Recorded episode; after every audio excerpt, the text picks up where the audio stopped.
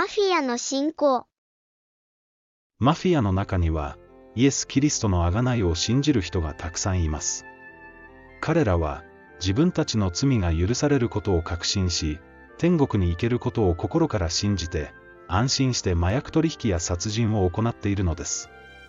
もちろん彼らは、キリストが自分たちの罪の身代わりとなって死に、墓に葬られ、3日目によみがえったことを心から信じています。このような信仰について、聖書は何と言っているでしょうか。とても大切なことですから、ご一緒に確認してみましょう。世の終わりについての教え？多くの教会は、人は行いに無関係に永遠の命を受けると教えています。一方、聖書は次のように教えています。善を行った人々は、生命を受けるためによみがえり、悪を行った人々は、裁きを受けるためによみがえって、それぞれ出てくる時が来るであろう。その時、私は彼らにはっきりこう言おう。あなた方を全く知らない、不法を働く者どもよ、言ってしまえ。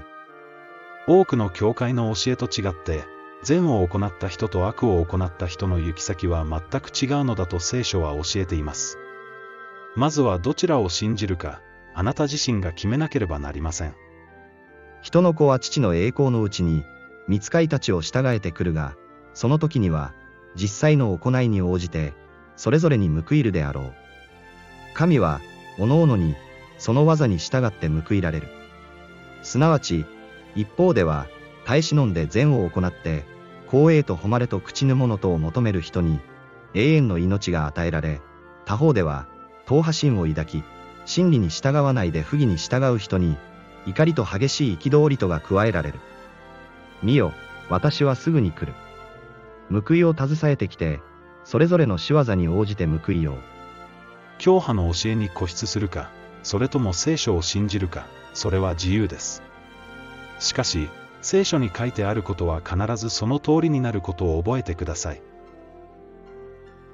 救いとは何か？罪の許しを信じていても、それだけでは何になるでしょう。救いの確信があったとしても、それが彼を救うでしょうか。マフィアの信仰は、死んだ信仰です。癒されていないのです。十字架の救いを、罪を許されることだと勘違いしているからです。そうではありません。キリストは自ら十字架の上で、私たちの罪をその身に負われた。それは、私たちが罪を離れ、義に生きるため。その打ち傷のゆえに、あなた方は癒された。救いとは、私たちの内側の癒しです。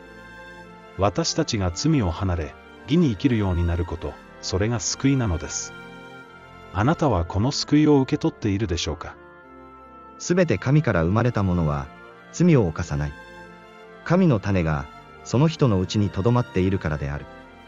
また、その人は、神から生まれたものであるから、罪を犯すことができない。神の子と悪魔のことの区別は、これによって明らかである。すなわち、すべて義を行わない者は、神から出たものではない。兄弟を愛さない者も、同様である。私たちの信仰はどうか？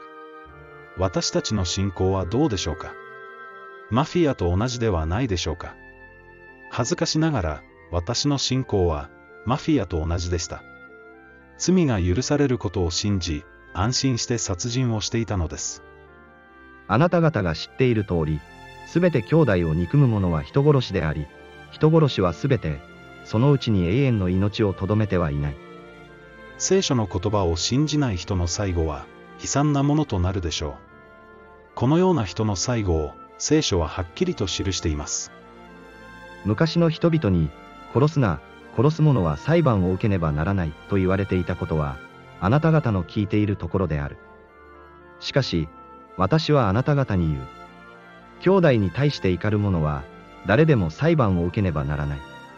兄弟に向かって愚か者という者は、議会に引き渡されるであろう。また、馬鹿者という者は、地獄の火に投げ込まれるであろう。まずは認めましょう。私は認めます。